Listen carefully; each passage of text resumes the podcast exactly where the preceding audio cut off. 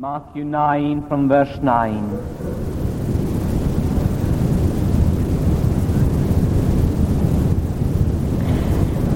And as Jesus passed forth from thence, he saw a man named Matthew sitting at the receipt of custom. And he said unto him, Follow me. And he arose and followed him. I want to take another week away from Acts just now and I'll tell you the reason why I want to do that. And that is sometimes I feel as I am going through a passage like Acts, or a book like Acts, that I'm not sometimes meeting all the needs of the people who are before me. And there are times when I feel that while I'm giving instruction to the Lord's people, that I am not showing sinners the way to Christ. And it's for that reason that I time from time to time take texts like this. Because really I want to speak to those of you who are unconverted, those of you who do not have Christ as Saviour. I address you today from these texts. Follow me.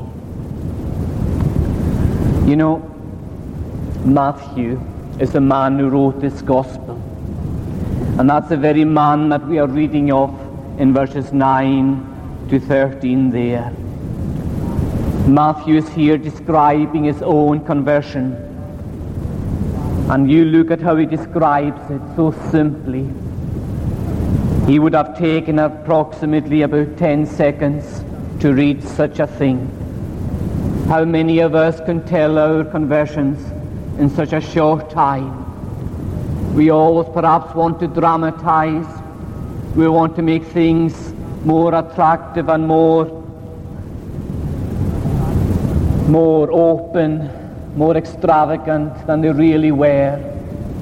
But here's Matthew, and he says that Jesus came to him and he said, Follow me. And I arose and followed him.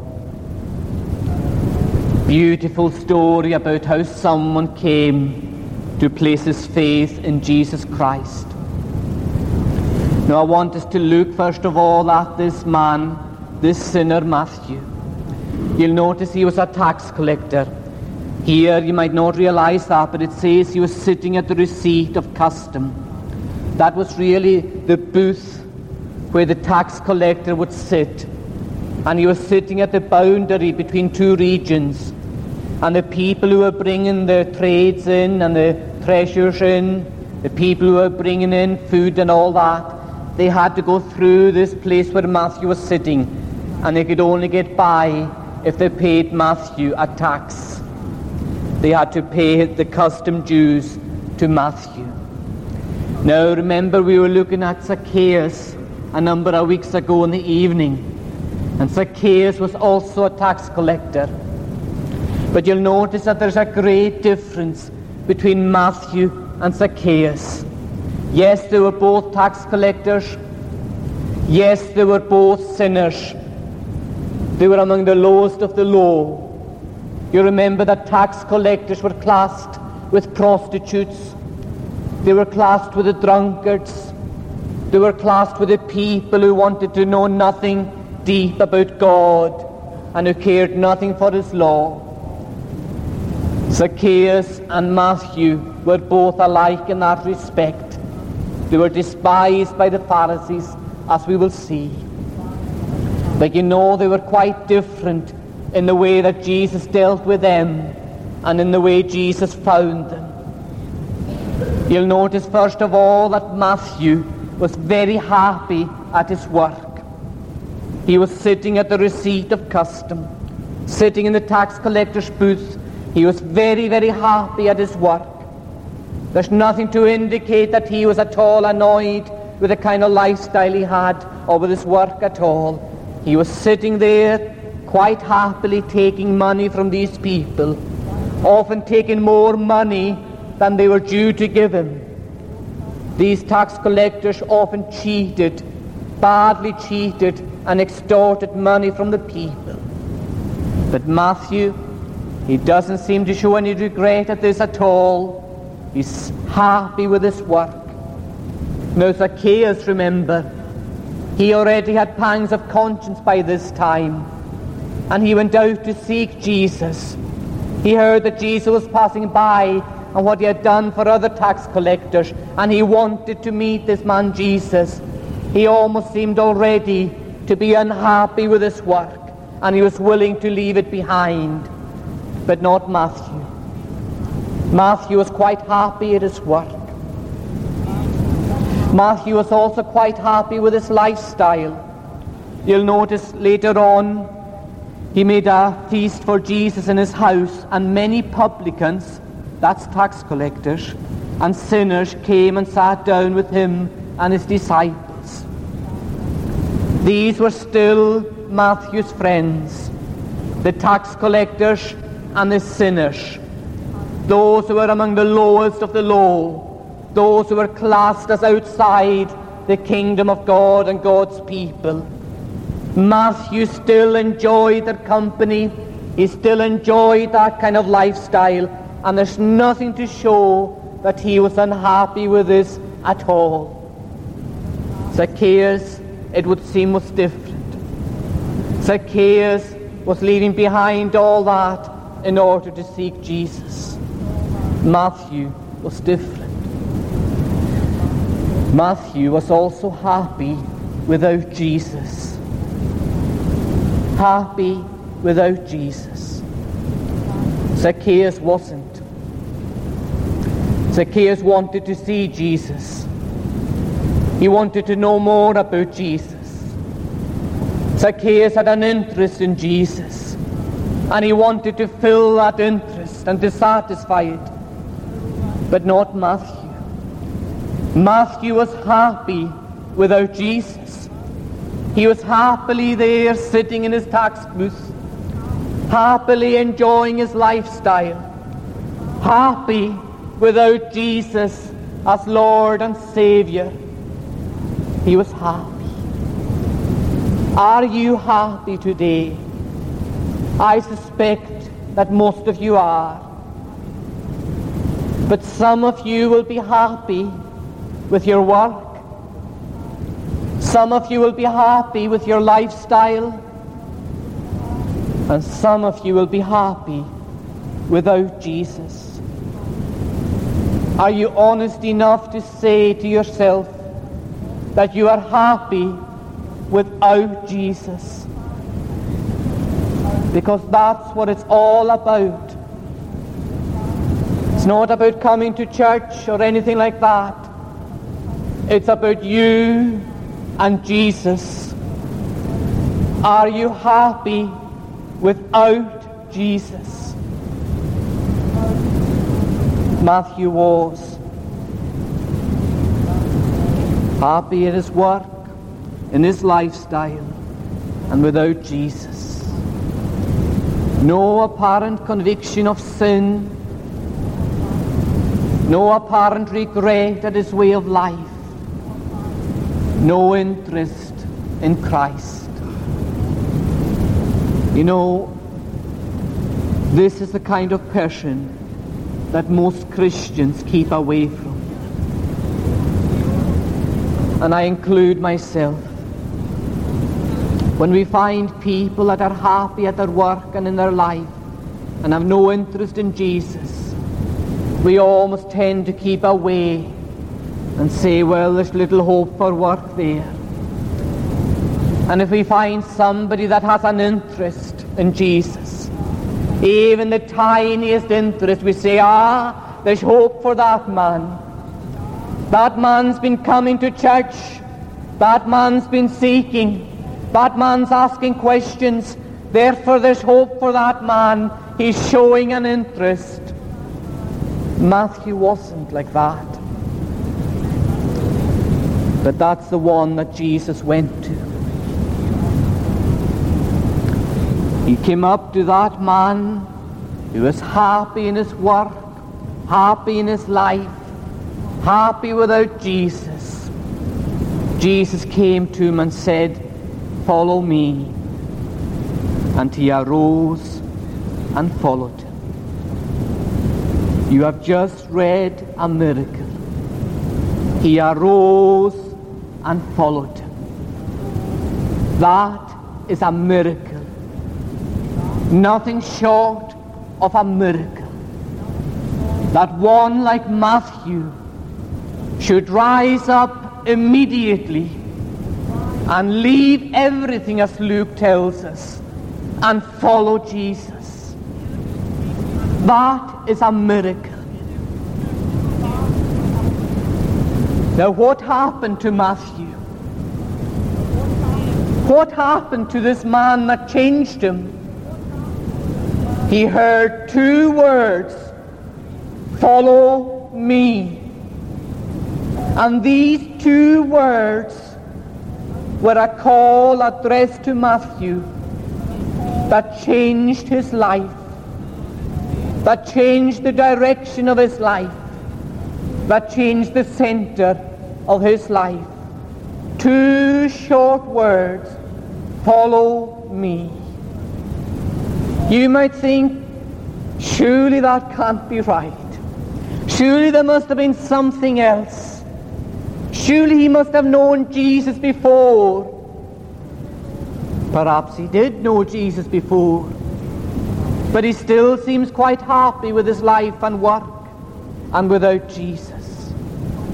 It was these two words that made the difference to the life of Matthew.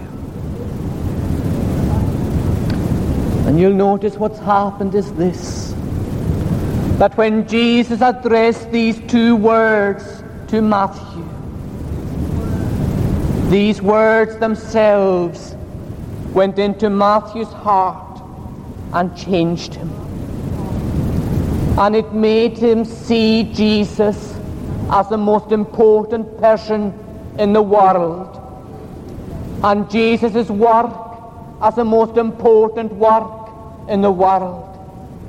And that he should follow Jesus as the most important thing that he could do. These two words give birth in, of these things in Matthew. Jesus is important. His work is important. And I must follow Jesus. Jesus addressed these words to one who seemed to have no interest. But then, once they were spoken to him, Matthew couldn't stay in that tax booth any longer. He couldn't stay there. He had to get up and he had to follow this man Jesus. But you say, oh, but it's so different with us. And that's what I want to look at primarily today. That most of us say, yes, that's what happened to Matthew. But it's so different with us. There may be some of you sitting in the church today, and there is nothing you would love better than to have Jesus come to you and say, Follow me. And you would love then to get up and to follow Jesus. But you have two problems, don't you? The first problem is that you're not sure is Jesus saying to you, follow me? That's your first problem.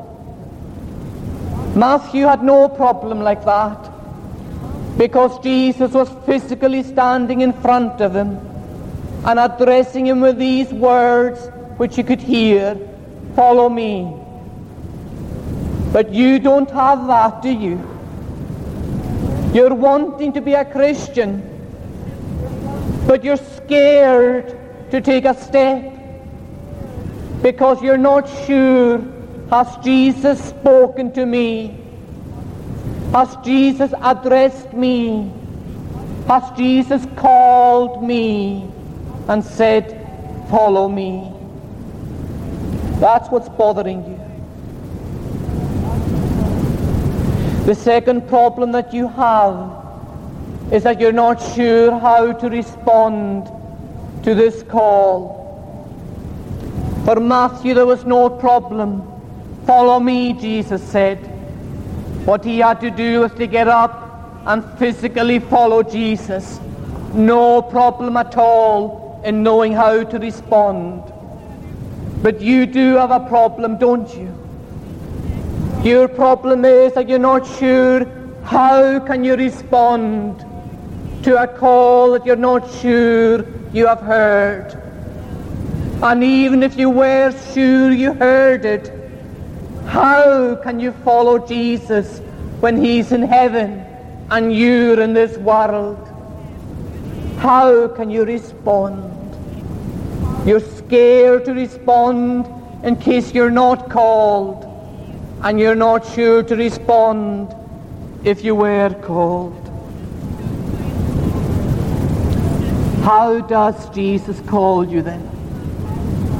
Obviously, it's not physically. Three things that you must know. The first thing is what Jesus said, As the Father hath sent me, even so send I you. To whom did Jesus say these words?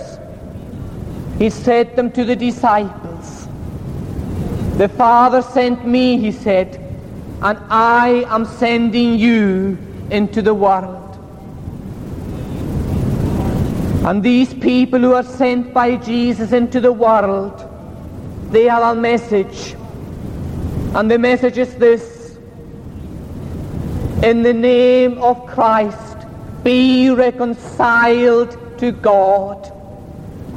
I have a message to give to you on behalf of Christ. And that message is be reconciled to God. Or to put it in the words of our text here, follow me. Christ speaks through his people to this world. That's why he sent me into the world. That's why he sent these elders into the world. That's why he sent the deacons into the world. That's why he sends every Christian, as we will see in Acts, into the world. So that they can go out and call people to Jesus Christ. Jesus says, follow me. Christ's people say, follow Jesus. So how do you know that Jesus is speaking to you? It's when you hear the people of God challenging you to follow Jesus. They wouldn't do that if Christ had not commanded them to do it. And I say today, on behalf of Christ, follow Jesus. Secondly, Christ calls you through his word. Christ calls you through his people today. Follow Jesus. But Christ also calls you through the word. Ah, but you say that's not true. What we have here, follow me, you have it in the text. And you say, but that's addressed to Matthew. That's not addressed to me. Well, it's interesting. I suspect that for most of the commands that Jesus gives to people like Matthew and Zacchaeus and Jairus and the other disciples, commands like come, take, believe, follow, drink, eat. These are commands that Jesus addresses to people, asking the people to come to him. Yes, you find them in specific situations, like we have here with Matthew. Follow me. But you look up Mark 8, and you will find this command has been broadened to all people. Whoever would follow me, let him take up his cross and follow me. Whoever will come after me, let him take up his cross and follow me. You know, it's interesting. This whole week again we were looking at the Gaelic Bible translation. And my part in that is from the Greek side of it to check what the Gaelic scholars are writing. And it's amazing even this week how often in the New Testament and in the Gospels which we were looking at, how often the words whosoever, whomsoever, if anyone, words like that are given out in these Gospels. It's never just addressed to specific people. It's whosoever, if anyone will. It's in these kind of terms that we have him. You see, the Word of God, if you read it honestly, it addresses you. Remember the rich man and Lazarus. The rich man had his great things in this life. Lazarus was a beggar. They both died. Lazarus went to heaven. The rich man lifted up his eyes in torment. And he speaks with Abraham over in heaven. And he asks Abraham, send Lazarus to my brother still in the world, so that he can warn them not to come to hell. But Abraham says, no. They have the Bible. They've got the scriptures. That's enough to warn them to go to Jesus and not to come to hell. But the rich man says, no, that's not enough. If someone from the dead came and spoke to them, then they would believe. No, Abraham said, if they don't believe the scriptures, they wouldn't believe even if someone rose from the dead. Now you remember that. You're asking for something special before you come to follow Jesus. You're asking for someone very special to come and speak to you. As if someone came from the dead to speak. Or as if your name was written in the clouds in the sky. Follow me and your name after it. But Jesus himself says in that parable, the scripture is enough to keep you from hell and by implication to bring you to Jesus Christ.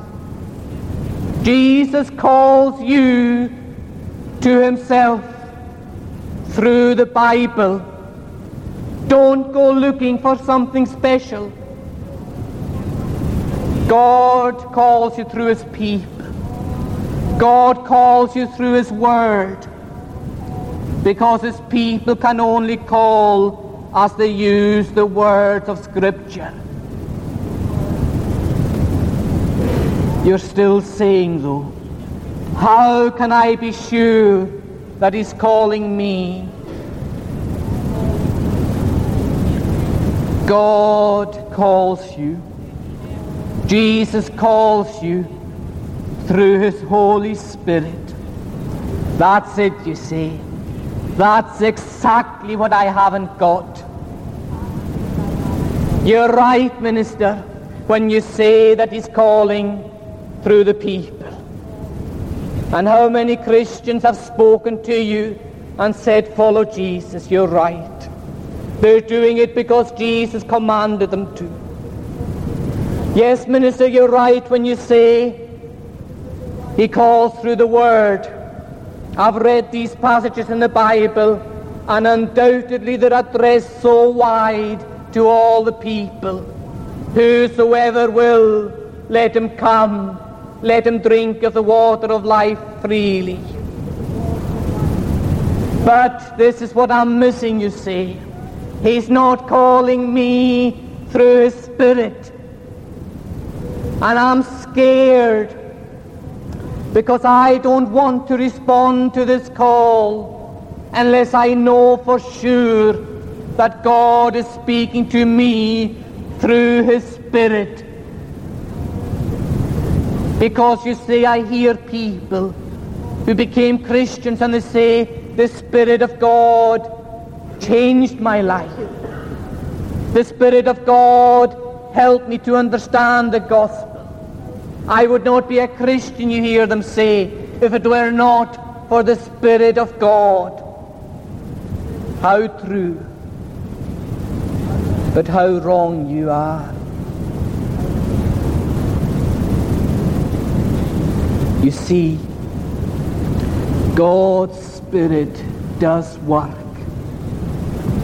When His people speak, when they speak the Word of God, when I go out in the name of Jesus, and when I address the commands of Jesus to you, and I say, follow Jesus, come to Jesus, trust in Jesus, that's the channel through which the Holy Spirit normally works, through His Word as read or heard.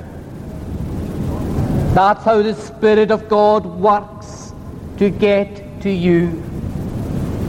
Because as you hear this Word, this gospel message, if the Spirit of God is speaking to you, what will happen? you will begin to listen. You will begin to hear. You will begin to understand.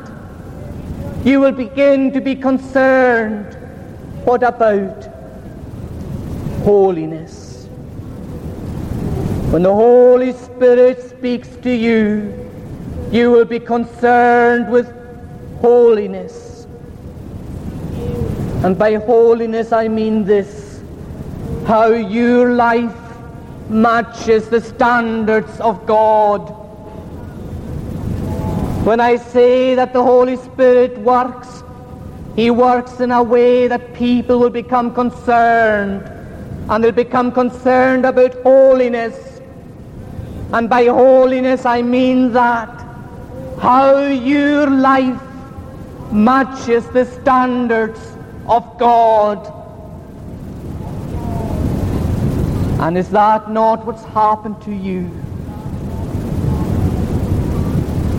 As you've heard God's people speak to you, as you've heard God's word addressed to you, as you've read your own Bibles, you've become concerned. Concerned about your relationship with your Maker, your Judge, the one with whom you will have to meet. That has come from the Spirit of God. That's a concern that is given never by Satan, but by the Spirit of God.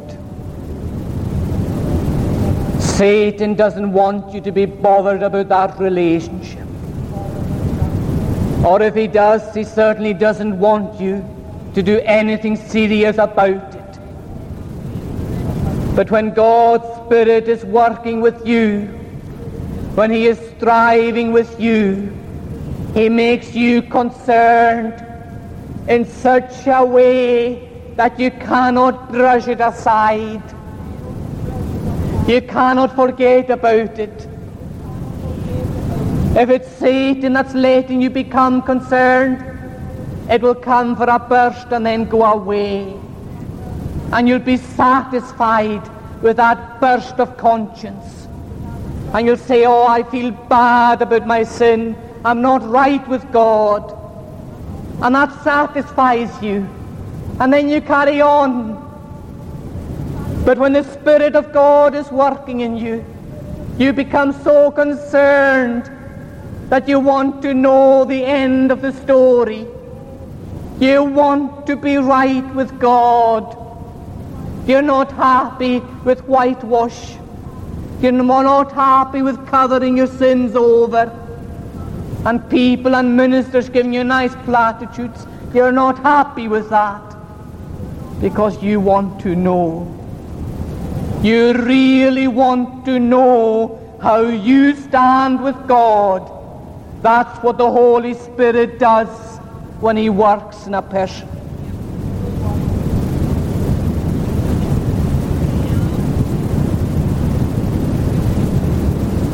So God, Jesus, does call you. He calls you through his people. He calls you through his word. And he calls you through his spirit.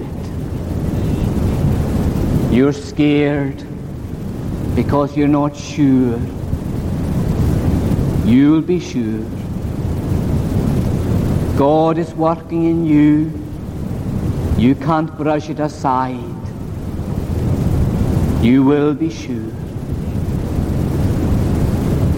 But you must respond. You must respond to this call. And that's what I want to look at next Sabbath morning. Let us pray. Lord God Almighty, we pray that Thou wouldst draw near to us, that Thou wouldst draw near to us through Thine own word and spirit.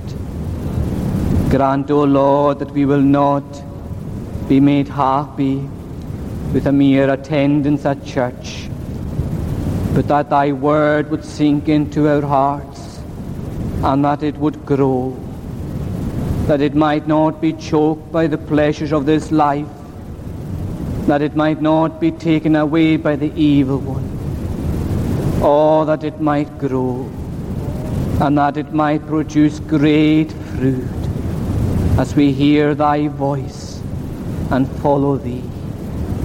Encourage thy people, we pray thee this morning, to know that they have followed Christ. And those that are seeking thee, Lord, grant that they might hear that call afresh in the way in which thou hast ordained through the Bible, spoken by thy people, them understanding it by thy Spirit. Do lead us into this rest of this day and be with us in the evening and pardon sin for Christ's sake. Amen.